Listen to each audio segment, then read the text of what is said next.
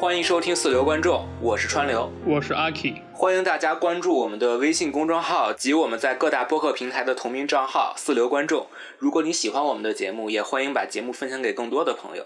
今天呢，来聊一聊最近暑期档的又一匹黑马啊，这个孤注一掷。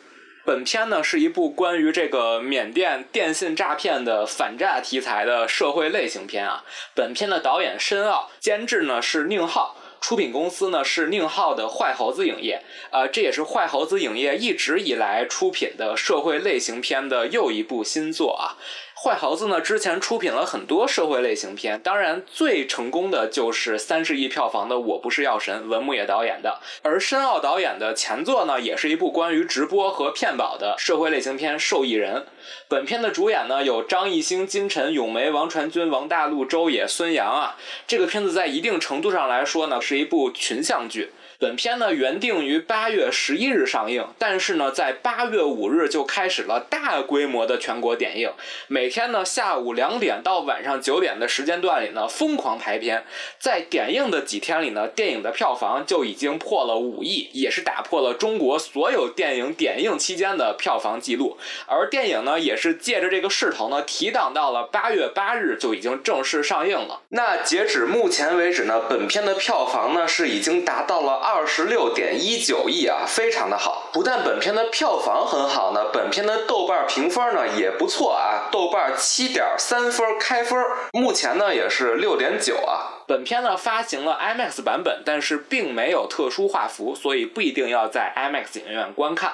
那之后呢，我们就还是进入简评和打分，在不剧透的情况下，呃，打一个分做一个推荐。那阿 K，呃，我给两星。然后我觉得这是一个警示片啊，它不是一个电影。然后从电影层面来讲是完全不合格的。然后我之所以给了两星，没有给更低的，我是觉得，呃，总体这个影片演员在表演层面，我觉得还行啊，这是我能想到的，基本上是唯一的理由了。然后可能有那么一点点社会意义吧，但其实这个社会意义跟这个影片本身，或者说跟电影这个形式其实是没有关系的哈。然后推荐人群的话，哎呦我的天，我这个觉得，我觉得没什么可推荐的，我觉得不用看了。我觉得你如果是想受一受反诈教育的话哈，然后你这个就去看一看我们这个法制频道啊，什么今日说法啊之类的这样的节目就可以了，不用看这电影了，还省钱还省时间啊。我给这片子一点五星啊！我觉得如果从一个电影的角度去评价它的话，这片子基本和《消失的她》持平。它价值观可能比《消失的她》要稍微正面一点，就是刚才阿 K 说的，它还是有一点这种普法的教育意义的。但我觉得呀，看这种普法类的宣传啊，就不应该收大家票钱。这种东西你就应该做公益，放到电视上让大家看。你如果说是作为一个在院线上映的片子啊，我觉得这片子的故事啊是完全没有可信度的，它也完全不是一个电影的结构，更加没有所谓的社会类型片的类型带来的这种紧张感。所以说，作为一个电影是彻底不及格的啊，没有推荐的人看。如果以后在电视上放的话，我觉得大家都可以为了普法去看一看啊。但是有不推荐的人啊，就是不推荐儿童看啊。这部片子又是一部打着这个主旋律正能量去加了大量血腥暴力场面的片子啊，是妥妥的 R 级片。那之后我们就开始进入具体的短评了，还是分优缺点来聊吧。咱这分又都低到这种程度了，要不然就还是先说说优点。这个怎么样？阿 K 老师能不能挑出来这么一两条优点？哎，就是我觉得这个确实这有点麻烦啊。就是真的是这片子，我从电影院出来之后，我就在回想，我说这片子。真是想不到什么优点哈，就是我唯一能想到的这个优点，我就觉得影片整体表演，我觉得还可以吧。呃，我就特别说一下这个王传君的表演吧。就其实我一直对王传君表演这些年。就是不是太满意的，就是我觉得他就是城市化太严重了，特别是他在演反派的时候，就是你看那个无名和蓝心里，你感觉这俩角色好像都可以互相串一串，也没什么问题啊，就完全可以替换一下，就感觉没有任何变化哈，没有任何这个层次的变奏哈，但其实实际是应该有的嘛，尤其是他那个小上海话一说，是吧？哎呀，就特别进入那个固定的王传君模式啊，所以这个其实我们都是可能不。太能买单的啊。但是在这里边，哎，他开始不说上海话了，然后好像飙了两句粤语哈，然后而且他整体的表演的风格和他的控制，然后包括他的节奏，我觉得跟之前嗯还是有一些区别的哈。所以就是在看电影的时候，我是觉得，哎，他演的是比之前要让我舒适很多哈。虽然其实很多人夸他的演技了，但是我觉得这个确实是比之前要好。哎，我这儿有一大胆的猜想啊，我觉得王传君这一部这飙粤语，包括他这个演这个反派复杂性的提升，可能是请教了一下咱这个宋文老师。我看这片子特别明显里特别有张颂文，加上这两位一直在 First 搞这个 指导青年演员啊，不知道有没有这种交流？我觉得这还挺有意思的。然后另外就是，我觉得孙杨也可以说一说啊，就我一直其实挺喜欢孙杨这个演员的，虽然他其实演出的戏份不多啊，但是我觉得还是不错的，就还是一以贯之的这个水准之上的哈。虽然这个人物可能有点问题啊，我们之后再说，但是我觉得表演也还是可以的。对，我觉得就是这两位主要的反派的演员，其实是通过他们的表演给这个角色赋予了一点点复杂性。另外就是金晨和张艺兴哈，就是说实话，我觉得金晨和张艺兴这两个人都不是很会演戏的演员哈，但是在这里边，至少他们的表演基本没有让我出戏哈，就是还是相对比较幸福的啊，所以就整体演员的表演，我觉得还是在水准之上的，这是我能想到的可能最重要的一个优点吧。我可能觉得整体表演我还是持一个保留意见吧，我觉得就不攻不过吧。但是我倒是想夸一下咏梅老师的表演，我确实是咏梅老师的粉丝啊。我是觉得咏梅老师这次饰演的这个女警的角色，她还是在我国的社会类型片，包括展现境外执法的这种电影中，在警察的形象上有了一个突破。我觉得我们特别可以对比一下，比如说像是之前展现我们这个境外执法的《湄公河行动》里的张涵予啊，或者。像是我不是药神里的这个周一围，就是这种很愣、很勇、很猛的这种样子。但是我觉得咏梅老师她还是演出了一个相对来说比较理性的、克制的这样一个女警察。呃，有一点让我想到李玫瑾老师。那这个我可能就跟川流的意见不太一样啊，就是我觉得整个片子里边咏梅是演的最差的。就是他的表演没有任何节奏和变化，在我看来，就是始终都是一个状态，而且在整个影片当中，我觉得他这状态其实挺讨人厌的。当然，这个可能其实是跟你的这个戏份的安排，就是跟故事本身有关系。因为这警察这条线其实特别的奇怪啊，就是他就莫名其妙的出来，又莫名其妙的消失啊。但是整体他给我的感官是很不好的，尤其是一些戏份让我觉得有时候都觉得非常的出戏，有有一些愤怒啊。就比如说那个呃，周也去当志愿者的时候，正好又碰见了咏梅，然后周也跟咏梅两个人就开始寒暄，还是这个咏梅先主动跟他说说，哎，你男朋友在吗？让我当面教育教育他。哎，当时这场戏我看到这儿的时候，我就觉得这个人真的好令人讨厌啊，就是一种高高在上的，然后何不食肉糜的感觉啊，就很令人讨厌啊。而且我觉得这个跟角色本身有关系，我觉得跟他的表演也是有关系的啊。所以这个我可能跟你的意见就截然相反。哎，这个很有意思，因为我恰恰觉得这场戏是写的最好的一场戏，我反而是觉得咏梅老师的表演是给了这个角色一个前后的反差的。因为咏梅这个角色，她一开始其实第一个登场的是她嘛，她其实是一个做反诈宣传的这样一个警察。你看最开始周也去找咏梅报案的时候，咏梅她说的其实是一套那种宣传的那种套话，他会跟他说什么人有两颗心，一颗是贪心，一颗是不甘心。你感觉他说的就是那种平时在宣讲的时候说的那种特别所谓的平易近人的那一套宣传词令。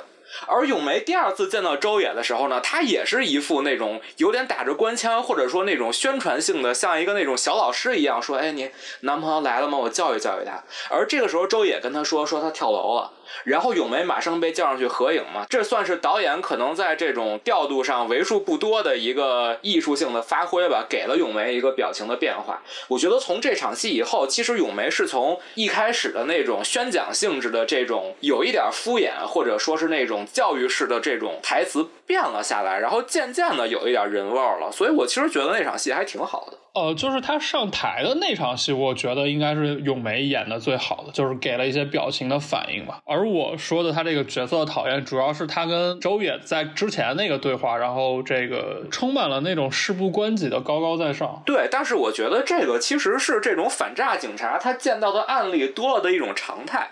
就我可能反而觉得这是这个剧作上在众多不可信的角色里相对可信的那一点东西。就可能他一个反诈警察，他见到的惨的人多了，所以他可能一开始对这个已经麻木了。嗯，我觉得在这个程度上来说，这个我是可以信服。嗯，好的。然后还有一个就是我刚才提到的呀，很勉强的啊，我觉得这个片子可能附带了有那么一点点这个社会价值哈。然后咱们的这个大学同学啊，这个某知名策展人啊，这之前不是对《长安三万里》的评价是，这是一个教育片儿哈。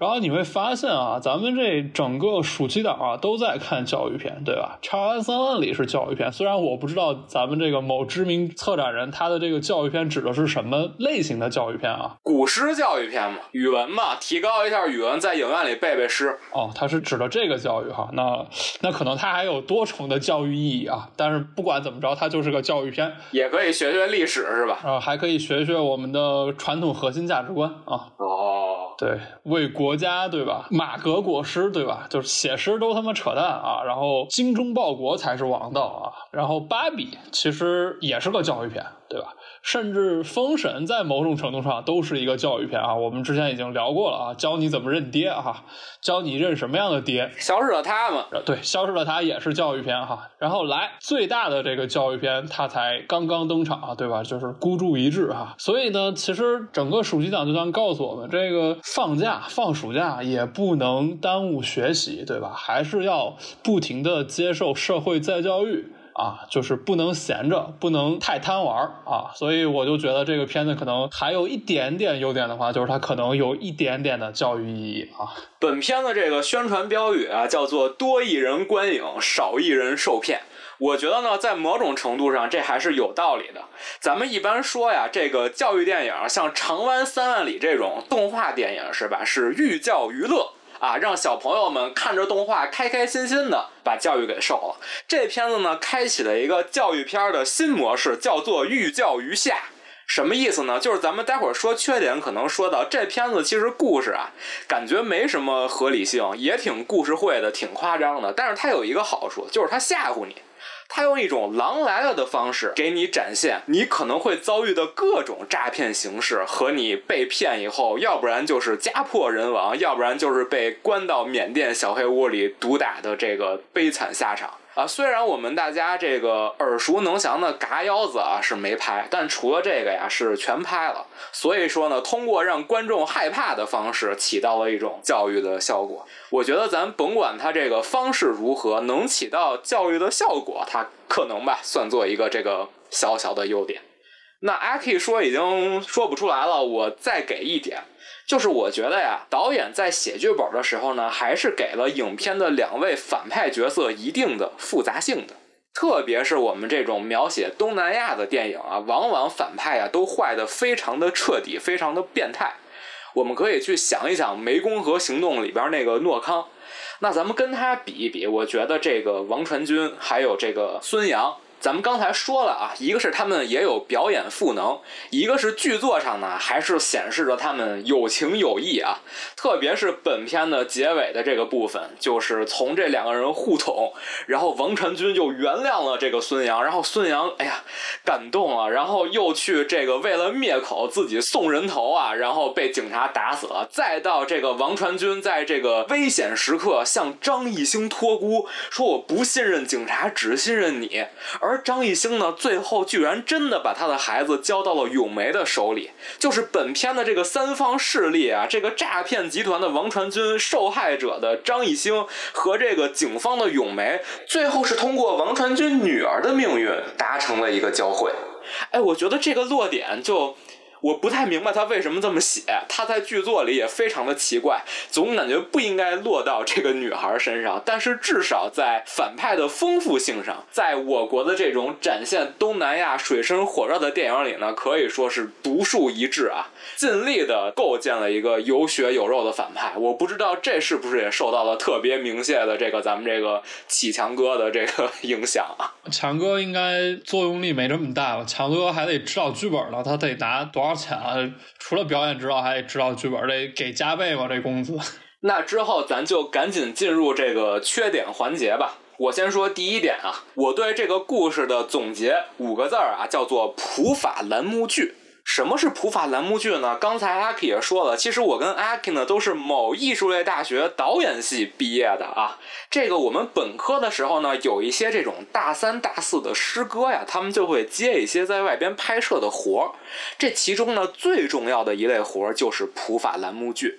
就是我们在电视上看到的那种对于案例进行一个真实还原，或者说有一定程度夸张的这种栏目剧，它的作用呢，主要就是起到一个法制宣传和警示的作用。所以说呢，你本身的什么电影的剧作结构啊，什么人物动机啊，什么合理性啊，什么三幕剧啊都不重要，你就是把这个事儿演出来，让人有一个受到教育的这么一个意义就 OK 了。我觉得这片子啊，就是这么一个普法栏目剧。我们可以说呢，这部片子它完全是反电影剧作的，它没有主角，也没有主线。你说这部片子的主线是什么？是张艺兴和金晨自救，还是警察去破案救人，还是这个王传君和孙杨的这个罪恶生活终遭覆灭？你感觉这三个因素是完全没有一条是主线的，而影片的故事线呢，也在这几个人物之间来回的跳跃。本片甚至是没有主角的，你感觉张艺兴和金晨获救是出于一系列的机缘巧合，你看不到一个强能动性的主角一直推进的事件解决，推进着自己被解救。而救他们的咏梅呢，也是从故事中间才姗姗来迟啊，才开始登场的。没有一个有能动性的主人公贯彻始终，所以说这部片子是完全反电影剧作的，你就更不用谈反商业剧作了。它彻底就不是一个商业剧作。但我们说呢，作为一部社会类型片，它本身呢应该是有商业剧作的。我觉得这点我们可以对比一下《我不是药神》。虽然《药神》这部片子也有很多的问题，而它的后半段也变成了一个这种教育片，但至少《药神》的前半段还是作为一个犯罪片在推进的。就是其实徐峥他们几个这个卖药小分队的创业的过程啊，还是像那种传统的香港犯罪片的一种拍摄方法。而在反观本片啊，无论你是把它看作一个社会类型片，看作一个犯罪片，你都是无法得到这个类型本身应该给你的这种类型化的满足的。它真没有什么类型娱乐性，所以它就是一个普法教育片。就是你会发现，这个电影它既没有 A 故事，也没有 B 故事，就是它既没有主线故事，也没有一个主题表达。就是你不能说反诈这东西是主题表达。所以它其实就是一个，在我看来，可能甚至连教育片在某种程度上都得打个引号，就是我觉得最贴合它的这个类型认证，它是个警示片啊。它是靠这些 B 级片的拍法、情节去吓你嘛，就是就像你刚才所说的嘛，去吓唬你，然后达到了这个反诈的宣传效果啊。所以从这个故事上来讲的话，它就完全不是个电影哈，完全不是个电影。而且我觉得从某种程度上来说啊，这个片子目前呈现的故事和它在上映前给大家宣传营造的这种影片类型相比，我觉得它甚至涉及到一个题材诈骗。因为我们看这片子叫孤注一掷，对吧？你感觉像是放手一搏。你可以再去看一下这部影片的前期宣传物料，你感觉这片似乎是一个张艺兴和金晨智斗王传君和孙杨这个诈骗团伙的这么一个智斗故事。特别是影片开始的时候呢，他还给了你一种这样的误导。咱们看一下这个影片张艺兴正式登场的戏里，他干了什么？他体现这人是一个程序员里的大牛，他有多牛？他可以在公司的发布会上，因为自己生气了，直接把发布会的大屏给黑掉，变成 emoji 的表情包。他呢可以在坐飞机的时候黑掉了带他去找工作的这个人的手机，知道了飞机上所有人的身份信息。就这已经不是咱们日常生活里的程序员了，这已经是一个那种《碟中谍》里那种水平的，有点超现实的这么一个黑客了。你会期待这么一个人，他是不是到了诈骗组织，靠着自己在程序员上的这个编程能力去智斗，让自己脱险？但是这么牛逼的一个程序员的张艺兴，他进了这个组织以后，自救手段是什么呢？靠着是写小纸条，是在微信上写藏头诗，然后呢，通过这个比六六六的一个二进制的手势去求救，让人打幺幺零。就这需要他这么一个最牛逼的程序员去做吗？这我觉得就片中那些学二进制的小朋友啊，都可以做到这种程度的自救。所以说，张艺兴这个高级程序员的人设，在他的自救过程中其实是完全没有起到作用。咱们再说回这个金晨啊。这个影片上来，你也感觉金晨好像有点所谓的个人能力，就是所谓的美色诱惑嘛。而且好像确实这个孙杨也是非常的爱他。但是呢，片中金晨的所有的脱险，靠的也都不是他自己和反派的周旋，靠的是孙杨这个纯爱战神的这个降智和这种仁慈，这种恋爱脑。等于说孙杨一直在放过他嘛，包括像厕所里他离开工位那一次，还有孙杨发现了那个其实是金晨在咖啡厅求救时候的纸条，但是他也没有声张。而最后这个最高潮部分，为什么张艺兴和金晨能够逃走啊？他们所有的自救全失败了，全被王传君还有孙杨识破了。最后是孙杨良心发现，主动把金晨给放了。就张艺兴和金晨这两个在主角位一番的两个大 C 位的主演，他们的自救没有一次是靠他们主动成功的，靠的全都是这个犯罪分子的仁慈和愚蠢。这个首先就是一个电影这么拍，观众还能不能得到愉悦？我觉得是一个问题。第二是你去看这电影的宣传，好像也不是这么个片子。我要知道这是一普法栏目剧，我肯定不花钱看这么一个电影。所以说呢，这个故事至少名义上的主角吧，他是没有任何能动性的。他们对于这个事件的解决呢，也基本是没有什么推动。甚至我都怀疑金晨是否想要求救。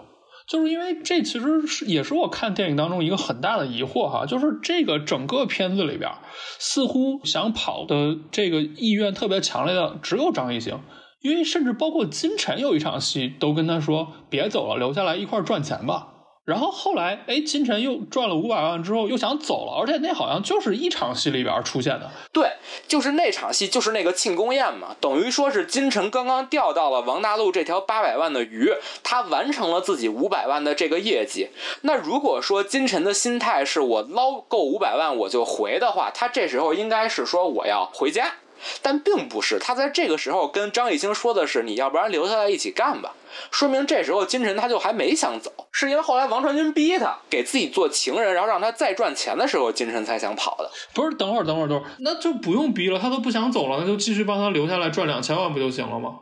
他进那屋之后，他就是准备，因为护照就要给他了嘛，对吧？这他进那屋，护照要给他，他要拿，然后王传君不给，王传君扯护照说：“你还有一个选择，就是你跟了我吧，我连退路都想好了。”金晨对呀。那个时候，如果金晨不想走的话，金晨就说：“这护照我不要了，我还要继续赚钱呢。”是啊，这就是一个剧作上的问题，就是金晨到底想不想走？就我就没弄白金晨到底想不想走。这片子就没说明白，就你不知道金晨是出于对张艺兴的恻隐之心想包庇他，但是他自己想好好干活，还是金晨就是想存够钱走人的。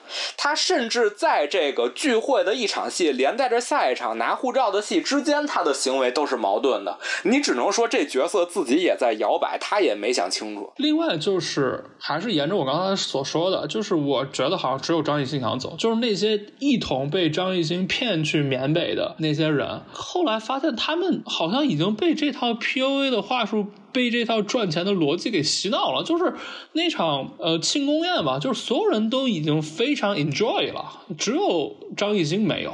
然后包括他们在喊口号的时候，只有张艺兴是面如死灰的。对，就张艺兴带领他们喊口号的时候，那些人已经全情投入的在喊了。对，所以我就没懂那所以他们其实到最后发现，他们没有被骗啊，就是他们已经完全被这套逻辑给征服了。从这个层面上来讲，那可能反而实现了他们致富的梦想了。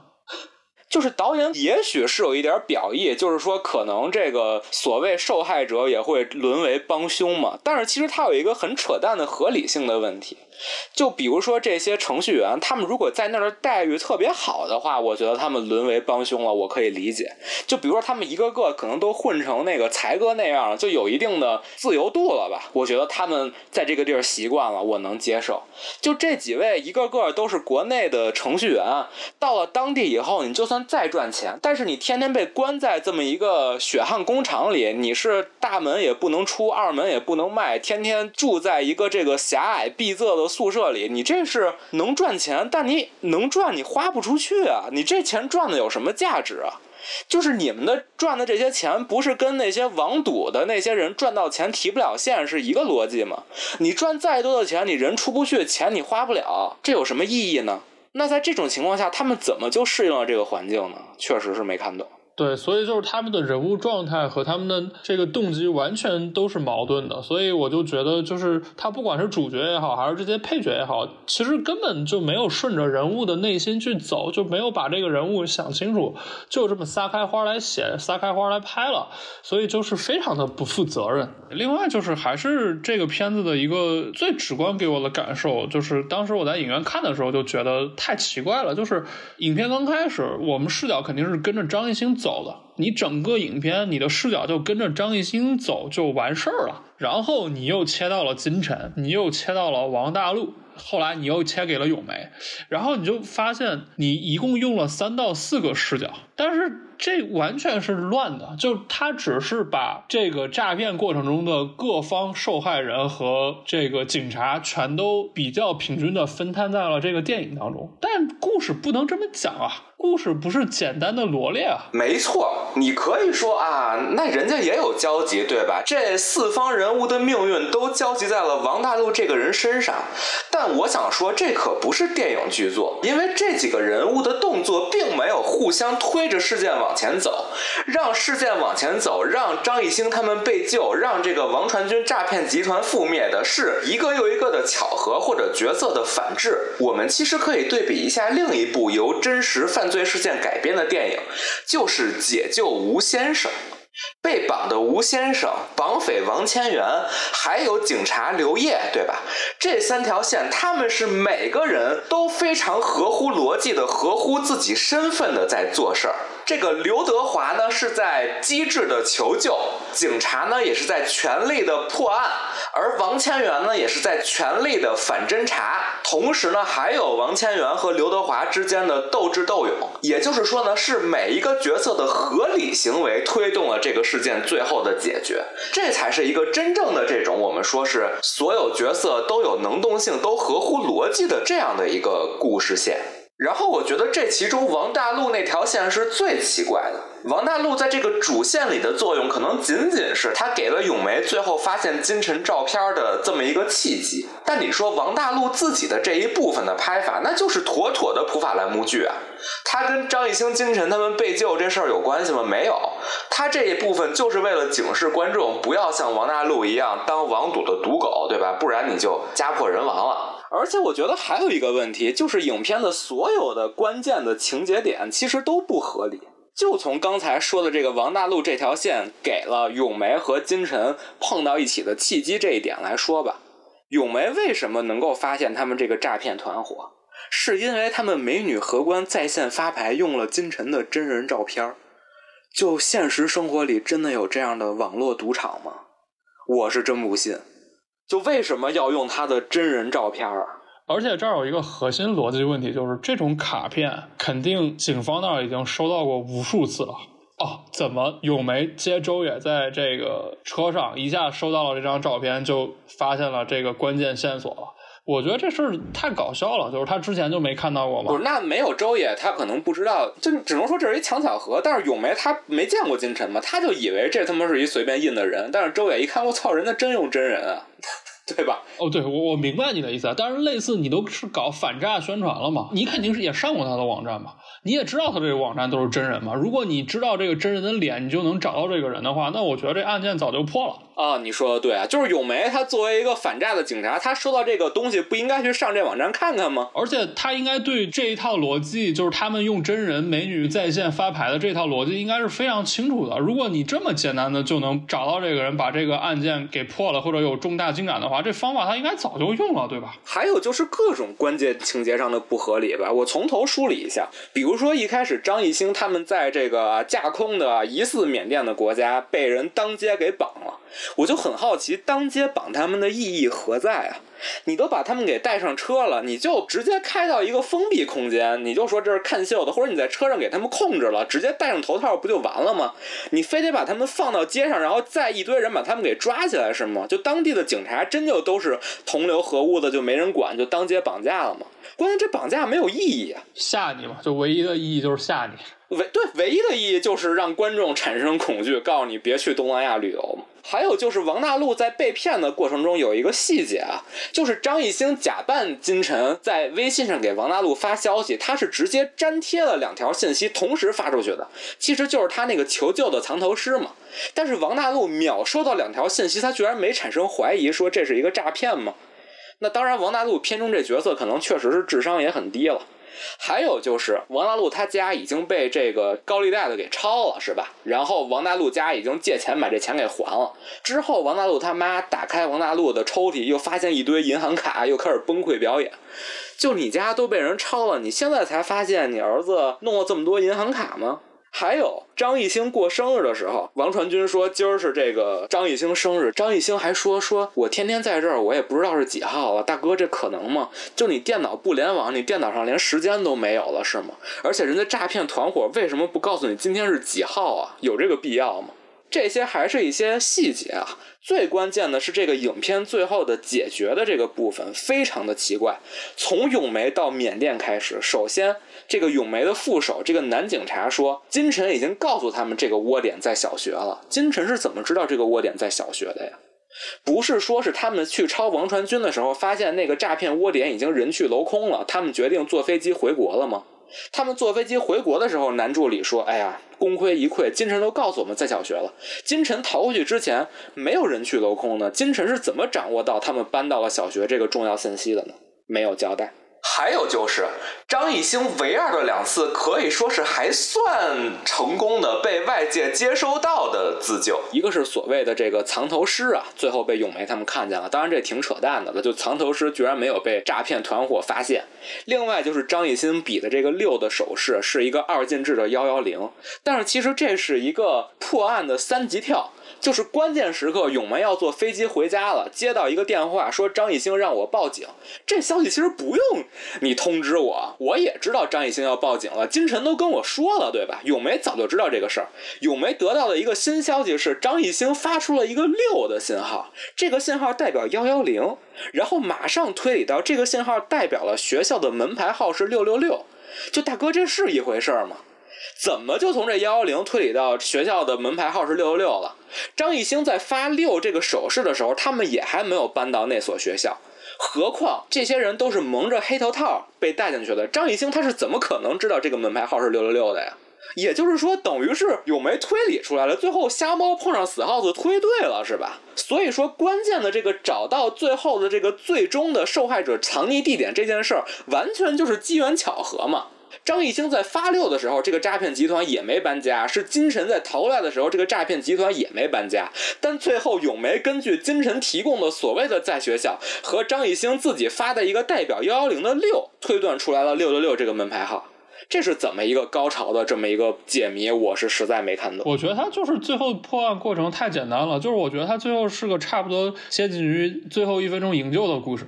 然后具体的逻辑他就不管了，就是影片已经两个小时了，我得收尾了，然后我得让此时此刻警察冲到体育馆了。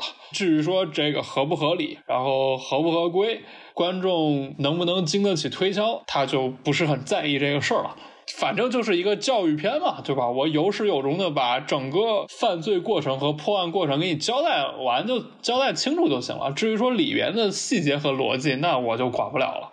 就是一直没有按照电影剧作法写剧本的编剧啊，写到这儿看了一下这个剧本的长度，突然带入了一下三幕剧结构，说：“哎呀，这儿不行了，这儿得反转了，咱就生硬的加一个点吧。”但是这个反转点合不合逻辑，他应该是根本没想过，而且我觉得我刚才说的应该没什么问题，他就是完全不合逻辑的一个瞎反转，瞎猫碰上死耗子。还有一个点就是关于影片中出现的那个华人商会的那个角色啊，就是咏梅他们被当地群众给围攻了以后救他们出来那个角色。那角色我其实没太看懂，因为他说我是这个地方的房东，我本来以为他是一个和当地的这个黑产勾结的，让咏梅他们又陷入到了一个危机中的这么一个反面角色。没想到人家真是一个这个拥有爱国热情的华侨，就带着咏梅破案去了。就你不是房东吗？你咋还帮起咏梅来了？这我。我是没太看懂。而且他这是哪儿的房东啊？我也没太懂。那看起来只是一些街边的一些集市啊、商铺啊之类的。我的理解是，他在这个诈骗集团所在的地区有很多的房产，可能租给了当地人，所以当地人不敢动他。但是那你就不知道你这地儿有一个诈骗集团吗？根据现实生活里的逻辑，你诈骗集团如果想在这儿生活，影片中也展示了嘛，他们肯定还是要在当地点外卖啊、采购什么的。你肯定得跟这种当地的。华侨商会的地头蛇打好关系啊，对吧？何况你们诈骗集团里也都是华人，所以说这样一个心向祖国、帮助这个我国警察执法的这种华侨商会的老大的形象，我觉得在现实生活里是完全不会存在的。你想，这个诈骗集团已经把当地警察都给渗透了，警察都帮着这个诈骗团伙抓金晨了，怎么你这个当地的地头蛇的这个地产大鳄反而是帮着咱们警察的呢？这没看懂。你要这么聊，这这电影他妈可以写个三万字的吧就是他们基本上没有合理的，不是这个，就是对华人华侨们有一定的统战价值，告诉你要配合我们工作。然后呢，我觉得接着说，就是角色塑造上，我觉得这片子有一个特别神奇的事儿，就是他黑了所有的正面的主要角色。咱们刚才说了嘛，黑了咏梅，一开始这个照本宣科。对吧？他还黑了张艺兴饰演的这个程序员，就是你一个这么牛逼的程序员，你一旦失业，直接要去新加坡再就业了，而且你的求救方式是这种非常传统的这种求救方式。也黑了一个模特，就是金晨这种知名化妆品广告的大模特，因为一张卖淫小卡片盗用了他的图，居然就失业去要沦落到拍私房了。也黑了咱们这个王大陆啊，就是硕士毕业的富二代。就是我们可以看一下片中王大陆这个角色的设定啊，他开的是一辆跑车，带的是 Goros。你们可以查一下他那两片羽毛值多少钱啊？就这样的一个富二代，他居然会沉迷于网赌，这真的是东宫娘娘烙大饼。就这种大哥，难道不应该是直接奔赴我们的这个澳门，在合法赌博了吗？然后呢？反而什么角色是有丰富性被赞扬了的呢？是两个反派角色，就是我刚才说的王传君、孙杨这两位大哥。他们俩真的，我觉得在一定程度上是有枭雄风范啊，有情有义。咱先说王传君，王传君这角色，他对聪明人是真爱啊，就他是有一套自己的价值观的。他跟张艺兴说：“你看，咱们骗这些傻逼，不是咱们坏，是他们笨。”你看他对这个张艺兴多好，记得张艺兴的生日是吧？最后已经被张艺兴点炮包围了，还我要托孤给你，然后被这个阿才捅了一刀，说：“哎呀，我不怪你。”我觉得这个是某种这个男男这种情谊的展现吗？我真是不太明白。还有就是这个才哥这角色啊，这角色我觉得实在是片中最完美的一个男人。首先啊，纯爱战神是吧？放走了金晨小姐，更重要的，这大哥是一劳模呀！我觉得这比咱们宣扬的所有的劳模他干的活都多。他作为一个二把手啊，他承包了他们这个产业链的所有环节，任何事情亲力亲为，从在中国骗人到带人走线。到这个监控所有这个诈骗基地内的工种的工作，到这个打卡了要管，上厕所要盯，谁逃跑了要打，坐车旅游啊也要跟，等于这人是全天全方位陪护啊，从头跟到尾啊，这实在是太伟大了，我觉得这不得发一个全勤奖啊，这可不只是九九六啊，这才哥绝对是零零七啊。啊，关于人物的问题，那真的是这个槽点太多了哈。然后就像你刚才所说的啊，就这个三个主角啊，三个被骗的主角，所有人都非常的奇怪，就把他们所有人代表了三个不同的职业或者三个不同的层次都给羞辱了哈。就是我觉得这个可能跟他整个影片的这个创作理念是息息相关的。这个影片的创作理念就是我是个教育警示片，所以我方方面面都得涉及到。但是我一个电影只能拍俩小时，我没没有办法前因后果把它讲得很全乎，把这个逻辑捋得很圆顺，所以我就赶紧让他们都进入他们该进入的位置，然后好好教育观众就行了，对吧？就像你刚才所说，张艺兴一个那么牛逼的程序员，上一秒还在期待自己加薪升职，下一秒就直接把工牌扔了，说我要去新加坡了。不是大哥，咋回事？就是你早就已经找好下家了是吗？然后你是这场戏里边，你是已经想好了，只要今天不给我加薪升职，我就立马去新加坡了，是吗？但是他的表演显然好像不是这样，他觉得好像一份势在必得的样子。就是我完全就不理解这个人物逻辑，就是任何一个上过班的人看到这场戏，我都觉得完全会出戏。而且大哥，你去新加坡工作还是一个旅行团式的工作，一车人拉过去，我觉得一个稍微智商正常一点、稍微有一点点防备意识的人都会觉得这工作应该很不靠谱吧？就是你现在是一这么牛逼的程序员，新加坡一个特别牛逼的公司要过来挖你，你会以这样的方式入职吗？这简直是在搞笑啊！这我觉得这都不是羞辱张艺兴的智商，这完全是在羞辱观众的智商，他也辱了观众。而且从现实的角度来说，咱们国内的互联网行业，如果真的是张艺兴这样的水平的程序员，什么黑了是银行系统还是证券系统，给每个人打一分钱的这种水平的大牛，他怎么可能去新加坡工作呀？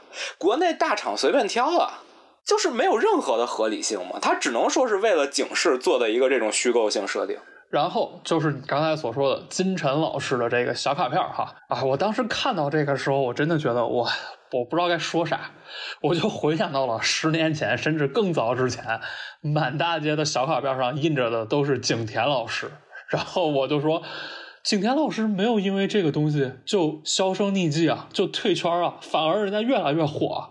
这东西有任何的法律效益或者有任何的实际价值吗？没有。你可以任何在网上当一个博主、当一个网红、当一个明星，印在这个小卡片上，对他本身能有影响吗？不可能有任何影响。没有任何一个公司会因为这个理由把金晨给开掉。退一万步说，就像你刚才所说的，他都已经可以把那么大的 logo 的一个广告的照片放在一个大城市的这个商业区了，那他肯定不是一个小野模。此处不留爷，自有留爷处。我可以去其他公司，对吧？虽然他可能跟明星比不了，但绝对不可能沦落到那种程度。而且啊，还是再说回现实逻辑。即使是这个化妆品公司，他担心对于自己公司形象的影响，你解约是要付很大的一笔违约金的。所以公司真的会因为这种事儿解约吗？绝不可能，他更不可能不赔偿给金晨，又不是金晨的责任。对，就是金晨是不用负任何法律责任的。这个东西就你看这。这普法栏目就有法律问题，你看，这就是法律问题，你就没掰扯清楚，你就教育大家了。对啊，而这个公司要和他解约，一定是强行解约，你就要付违约金嘛，这是一定的。何况是这种层次的公司和这种层次的广告嘛。所以就是你看这片子，人家的这个基调就是，只要不是我想要的，它合不合理、合不合法就就不重要了，我就不需要在这个层面普法了哈。就只要不是我反诈层面的东西的话，它完全合不合法我不管。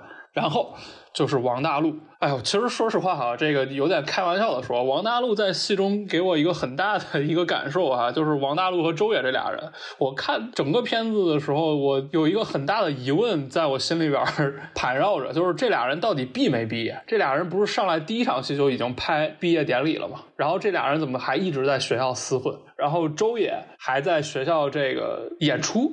我其实，在现实当中给他们找了一个逻辑。对吧？就是我们都毕过业嘛，就是你拍完毕业照之后，你可能还得在学校待个十天半个月了嘛。那我就有一个新的疑问产生了：他怎么能在这么短的时间内就被骗了这么多钱？好，我姑且再退一步说，你可以被骗了这么多钱，然后你之前都已经被骗过了，你就已经知道他是一个骗局了嘛，对吧？你已经被骗了一二百万了，然后你还继续让他把你这个八百万骗走，这个逻辑我觉得真的是完全没有办法解释的。就是我理解，如果你是去一个真实的赌场，你之前输了二百万，你想把这二百万再赢回来，你可以再去借八百万或者把房子抵押了，我觉得这都是合理的、正常的。但是这个东西你明明知道它是个骗局，他已经骗了你二百万了，你还让他骗更多吗？对啊，这就是我刚才说的那点嘛。关键就是你说王大陆是个受过高等教育的富二代。这片子可以说是又黑了硕士，是又黑了富二代。我觉得这但凡这两个里你占一项，你都不会被骗。你说你是硕士，正常情况下有多少是咱们高学历人群被这么骗的？你说你是富二代，你都能拿出八百万去赌博了，你直接飞个澳门不好吗？你干嘛在这儿网赌啊？所以说，这个片子里这几位受害者，他们这个被骗的实在是太轻易了。现实生活里就没有这么傻的人，没有一个富二代会像王大陆这样沉迷于网赌，也没有一个像张艺兴这样的天才程序员，或者像金晨这样一个小有名气的模特会这么轻松的就被人骗到缅甸去。这我觉得就是这个影片最重要的一个问题。就是作为一部所谓的现实主义的社会类型片，这个片子它是披着现实主义的皮去讲那种故事会式的奇情故事。你感觉这些受害者的经历都是编造的，都是不真实的，都是那种警示故事里的被狼吃掉的小红帽一样的那种天真可爱的、傻的单纯的人。在现实生活里，这几个受害者的社会地位和社会身份，就决定了他们其实是很难受这样的骗子。而我们现实生活中杀猪盘杀的是他们吗？杀猪盘杀的是富二代，杀的是高薪程序员，杀的是模特，不是吧？杀猪盘的对象是不是更多往往是那些受教育水平不高的，可能住在一些四五线城市的，接受的信息比较闭塞的，年龄比较大的一些中年人，甚至是老年人呢？其实片中有一场戏，我觉得拍的挺好的，就是咏梅带金晨去听的那场防骗的公益讲座。那里边一个个出现的现身说法的人，是现实生活里真正被诈骗的高危人群。他们可能是一个普通的贫穷的丈夫、贫穷的妻子，对吧？这些人才是诈骗的真实的受众。你如果想做一个真正的有警示意义的严肃的社会类型片。我觉得你应该展现的是真实的诈骗，因为这些人才是最容易被骗的，而他们被骗的手段呢，也肯定比片中这种手段更加的隐蔽。比如说，我们大家都很清楚的，这两年很常见的那个假装说我是警察，你涉嫌洗钱，把钱打到某某账户里，对吧？包括像我们可能都在网上看到的一些，比如说金融投资的骗局。对吧？还有一些情感上的一些杀猪盘，骗你跟你谈恋爱的啊，包括我们可能都觉得很荒唐的贾进东这个事儿，对吧？但他们都显然比片中的这种网络赌博更容易骗到普通人。所以说呀，我觉得这样一部反诈的电影里，用这种非常奇情式的这种诈骗案例来作为故事的主线，也是非常不合适的。而这些受害者的选择呢，也是非常脱离现实的。这不但让这个故事里这些人的受骗显得很假、很蠢、很活该，更大大削弱了这个片子的社会意义。是的，就是这也是我觉得这个电影啊，它从某种程度上来讲，它其实是个反教育片，它反倒不是一个教育片了。就像你刚才所说的，我觉得肯定还是会有一些就是受过比较好教育的，然后社会层次相对比较高的受骗人群哈。但这个受骗人群，他肯定我觉得是有限的。但是反观咱们这个电影所展现出来的，所有受骗者全是这样的不太可能受骗的人群。就是他们可能受骗，我觉得这个没问题。但是如果受骗人全都是受过良好教育的，社会阶层也相对比较高的，我觉得这个就得打一个很大的问号了哈。就是你电影为什么要选择这几个案例来作为受害人？是的，就是他们其实都不太是普通人，对吧？这个小有名气的模特，然后家境还不错的，至少是个小富二代吧，然后一个天才程序员，这都不是普通人啊。就他们可能被骗，但是他们可能被骗的概率一定比普通人要低很多，所以你这个找的例子就很没有说服力啊。其次就是真的，他们在这里边表现的都太傻叉了，所以观众看了这个电影之后，他会觉得你们这么傻叉，你们活该被骗。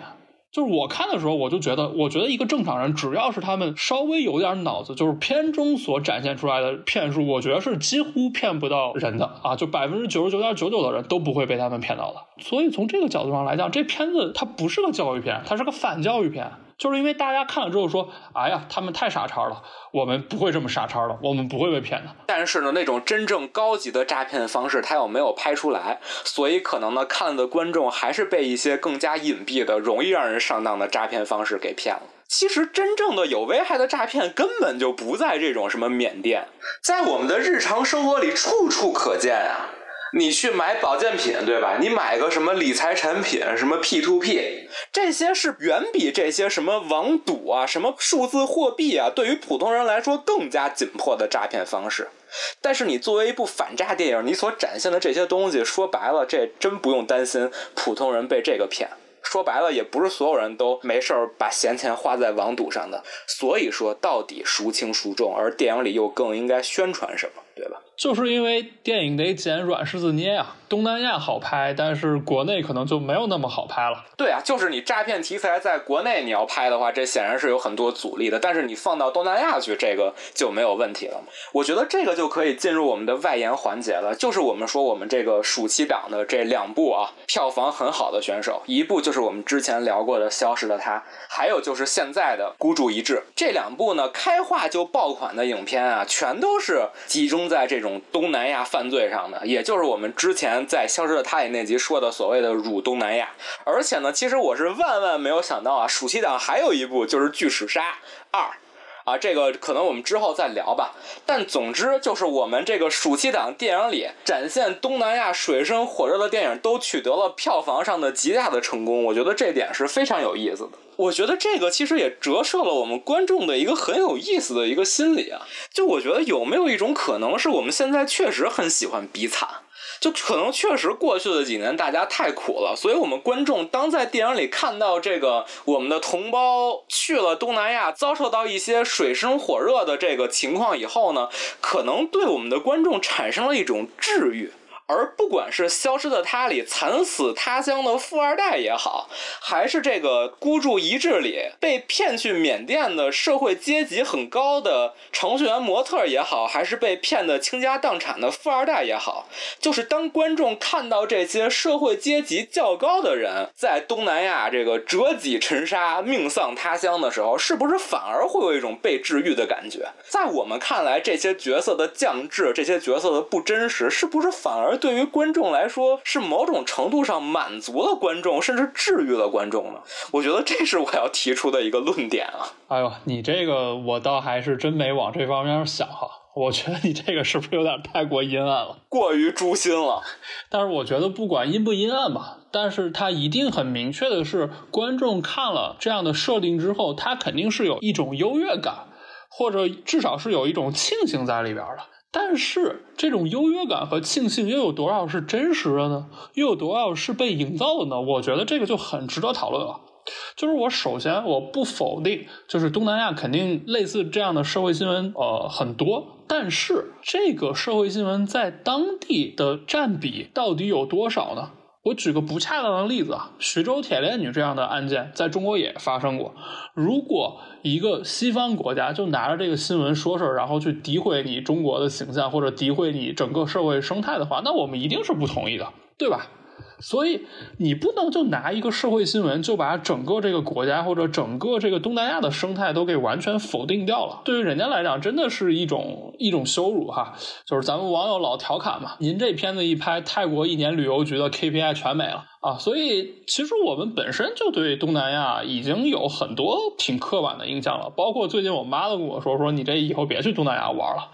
但是实际这跟真实的东南亚又有多大的关联呢？我觉得这个事儿可能关联度并没有那么大。再说回到刚才阿 K 说的这个捡软柿子捏的问题啊。就还有一点，我希望大家想一想，就是当我们的创作者现在已经习惯把这种犯罪类型片放到东南亚拍的时候，究竟有多少国内的这种陷阱骗局是被忽略的？我们刚才说了片中这个网赌受害者王大陆这一趴啊，我们也可以聊一聊像片中被骗去缅甸工作的张艺兴和金晨。那有没有一种可能是我们的观众看完这个片子以后觉得，哎呀，果然还是不能去东南亚工作，对吧？谁叫我我都不去。但是实际上，在国内工作，你去求职，骗局就少了吗？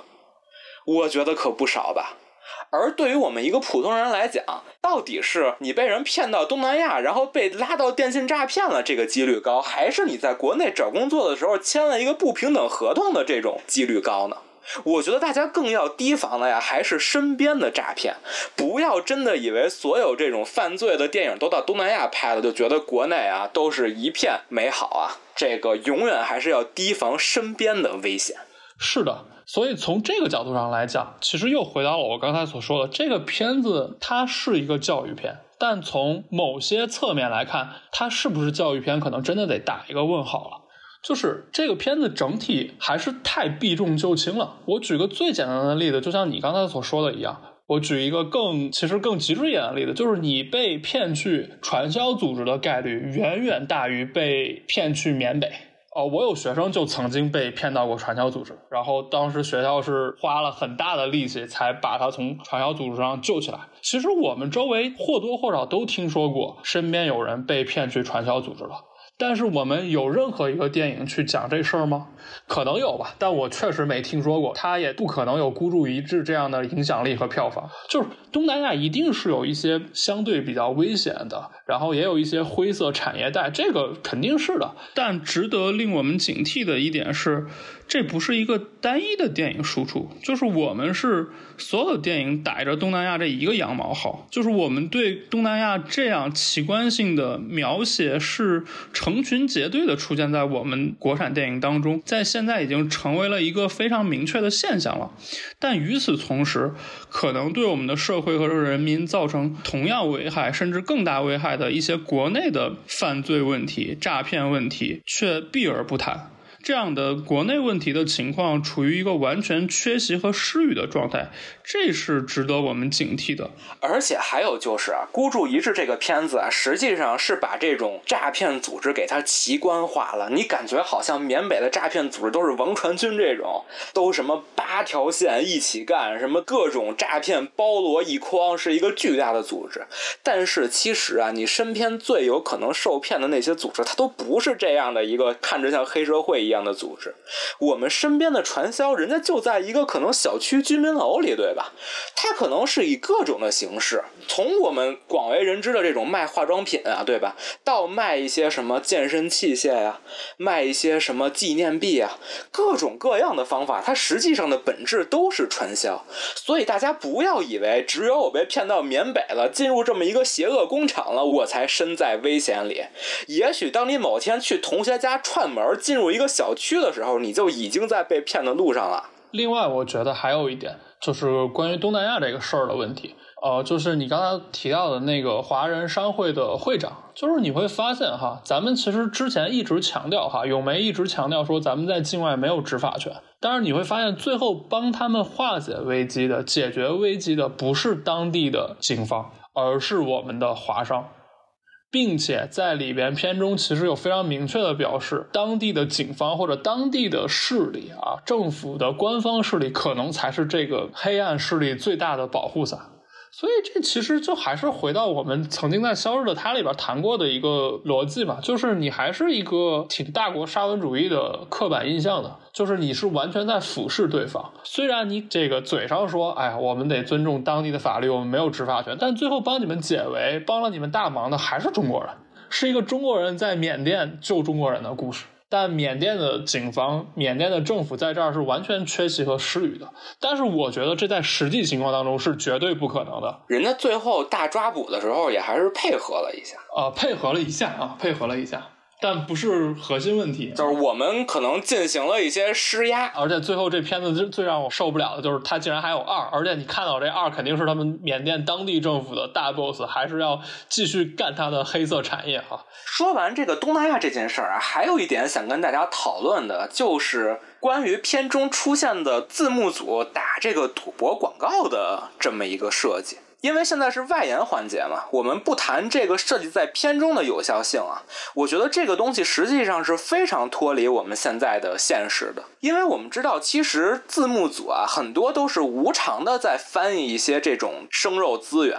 当然，我们在网上下载到的很多资源，它上边确实有赌场广告，但是呢，在百分之九十九的情况下呀，打这些广告的并不是字幕组，而是这些博彩网站的人员，就是他们会下载这些字幕组做好的资源，然后呢，在里边植入这个博彩广告，再把它上传到网上，这个才是现实生活中的一个更加普遍的，为什么一些资源上会有博彩网站广告的真实的原因。而我们说字幕组在这么多年来，在我们国内的生存状况所受到的挤压呀，我相信也是有目共睹，特别在我们播客的这些影迷受众里。而字幕组呢，当然也是战战兢兢。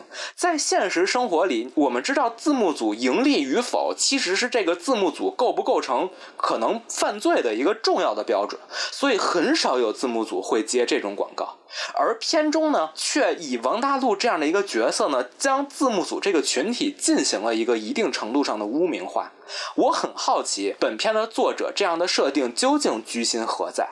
在这儿呢，我就一定要讲一段坏猴子的往事了。就是在当年《药神》上映的时候啊，《药神》作为一部宣扬盗版药无罪的这么一个电影，当时围绕着《药神》呢有两起风波，其中一起呢是当时《药神》的票房破亿的宣传海报啊，涉及到抄袭日本漫画。大家把这个关键词打到微博里搜索啊，你现在还能搜到。他们当时是非常恶劣的，直接描图了，包括《海贼王》，还有一部现在已经被封杀的啊日本漫画的作品。而同时呢，第二件事儿就是当时药神在大力的打击盗版。我并不是说电影片方打击盗版有什么不对啊。我只是想说，这三件事儿就是宣扬盗版要无罪的《我不是药神》这部电影的海报，自己去盗版了日本漫画，同时打击盗版资源。我觉得这三件事儿排比放在一起啊，实在是非常的魔幻。说回到现在这件事儿，我不知道当时坏猴子和这些网上发布盗版资源的这些人结下的恩怨有没有影响本片这次的剧作啊？我也不愿意做这样的阴谋论，但我觉得啊，本片的编剧这样在没有搞清楚字幕组、资源站还有网络赌博这些黑暗势力之间的关系的前提下，就贸然设置这样的剧情是非常不合适的。另外一点，为什么影迷们对于这样的设置也是有很大的意见？包括对于《药神》之前打击盗版，正是因为在我们国家，其实字幕组这样的一个民间组织，它跟我不是药神里的主人公其实是有点类似的。虽然他们可能在一定程度上是有过错的，但是这一定是可以原谅的。毕竟很多片子没有字幕组，我们真的就没有一个渠道能够看到。特别是对于像是宁浩啊、文牧野啊、申奥啊这一批电影人来讲，其实盗版碟呀、字幕组是哺育了他们的，而他们在现在能够成为这样的导演，也势必是离不开这些字幕组的支持和帮助的。我觉得甚至可以这么说。当然，我还是要强调，我并不是反对《药神》剧组的反盗版。因为你盗版一部这个没有资源的电影，和你盗版一部在院线上映的电影，这个性质当然是不一样的。但是我想说的还是，在这样的一个文化现状下，在孤注一掷这部电影里贸然放入这样的对于字幕组的污名化，把本不属于他们的责任的这样一个屎盆子扣到字幕组的身上。我觉得这是非常不合适的，尤其是我看到我们被字幕组哺育的学院派的青年导演的电影里出现了这样的桥段，这让我觉得是非常难过的。之后还要讨论的一点，就是像刚才说的《药神》啊，宣扬盗版无罪的电影自己去盗版一样，本片呢也是出现了一个非常吊诡的情况，就是一部宣扬反诈的电影在点映的时候进行某种程度的诈骗。我确实是从来没有见过这种规模的点映啊，因为这片子本来八月十一号上，然后本来的点映是周六、周日、周一三天，没想到啊，这点映是场次越来越多，最后直接提档了。而在这个点映的这几天的这个排片率之高啊，票房收益之高，真是让我大跌眼镜。就是我很好奇，这种卖五亿票房的点映到底还叫点映吗？那这个是不是某种程度上来说就是提档呢？这种方式的提档究竟符合我们行业的规范吗？它对于其他的早已定档的电影又公平吗？哦，其实这两天关于点映这个问题也在网上讨论的非常热烈了，就是大部分影迷肯定是对这个行为口诛笔伐吧，当然也有一些这个行业从业者，不管是他们出于什么样的目的或者是什么样的立场吧。啊，他们也做了一些解释，然后后来我们也看到说，这个点映本身它的行为其实是呃合理合规的哈，就是你怎么点映，然后你多大规模的点映，然后你影院怎么排片，这个其实是市场决定的，是可能是多方的一个共谋所致哈，而且这个片子本身它的点映是合规的。就是它应该是在它规定时间段内，它没有超过这个规定的时间段内，只是说这个规定的时间段内它拍多少场，那就是片方和资方他们的一个共谋的一个结果了哈。那我个人首先是对这样大规模的点映肯定是持一个比较负面的这个态度哈，就是我觉得你这么点映的话，那就根本不是点映这两个字儿了。但是你退一步说，这个东西它确实是合理、合法、合规的。那我们在这个行业的规定上。确实没有办法指责片方，也没有办法指责这个资方，也没有办法指责影院，因为确实人家说了嘛，那我想怎么排就怎么排，就是我再怎么点映，影院不给我排片，我也没办法。那我能这么大规模的点映，就证明影院和观众非常认可我的影片。那我觉得人家这么说也确实没毛病。所以我觉得，作为一个正常的、公平的、合理的机制，就是你相关部门就应该做好明确的点映的规定。不光是你时间上要有限制，你对它的排片放映场次，甚至可能排片的城市都得有所限制，这才是一个相对公平的市场环境啊！就是我们没有办法信任资方和片方的，就是这些年我们已经看了太多资方、片方啊很没有下限的宣传，然后宣发和他们的营销策略。就是作为片方，作为资本来讲的话，怎么赚钱，他们肯定就是怎么来。就是你如果用这个道义，用这个行业准则或者一些这个观众的反应去要求他们的话，这个事儿是完全扯淡和做梦的。所以就是你相关的行政机构、主管电影的部门或者主管电影放映的部门，非常明确的规定点映的规模，才能让这个行业处于一个规范清明的状态之下。所以呢，我觉得这一点呢，还是可以说回到本片的主题上来，就是究竟要怎样才能有效的反诈？为什么东南亚会有这么多电诈的网点？显然是因为当地的法制不够健全。而无论是反诈也好，还是规范我们电影的市场环境也好，我觉得最重要的，显然也不能把它寄托于人民群众的自觉，或者说只是单纯的提高人民群众的反诈意识。最重要的显然还是不断的出台更多行之有效的规定，通过法律呢，让诈骗分子没有更多的空子可钻。而我觉得这个东西才是在反诈过程中最重要的一点。这也是为什么我和阿 K 对于孤注一掷的这个故事的案例的选择会有这么大的意见。我其实很担心观众们看完孤注一掷后，把反诈这件事儿理解为一种丛林法则，理解为一种被骗人自己的责任，或者是他们自己傻逼。观众看了以后得出一个结论是：哎呀，我只要不去东南亚，我提高警惕，不要赌博，我就不会被骗。但实际上不是这样的。刚才阿 K 也说了，其实国内的离我们更近的、更加隐蔽的诈骗方法有非常多。像我们刚才说的，对吧？杀猪盘，包括一些可能和当地势力勾结的这种金融诈骗，有的时候你真的不能单纯的指责说是受害者太蠢，这其实是非常漠不关心、事不关己、非常丛林法则的一个逻辑。我们不能说你们就自救吧，你们提高自己的防范意识吧。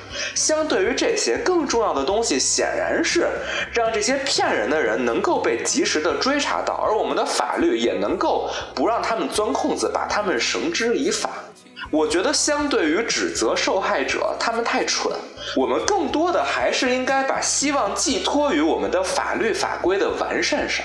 而且还是那句话，被骗到东南亚的有这个能动力，我就出走东南亚的人毕竟是少数，去搞赌博的人也毕竟是少数，而被我们刚才说的像杀猪盘啊、金融陷阱这样的诈骗的人，永远是大多数。所以说，我始终认为这些国内的案例才是我们在电影里应该更多的去展现的。而相对于这些顺利被侦破的案件，那些灰色地带的没有办法追回损失的问题，可能才更是我们电影里值得去表现的东西。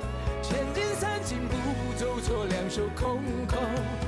如果能回到最初那天，抱紧你，连话都不说。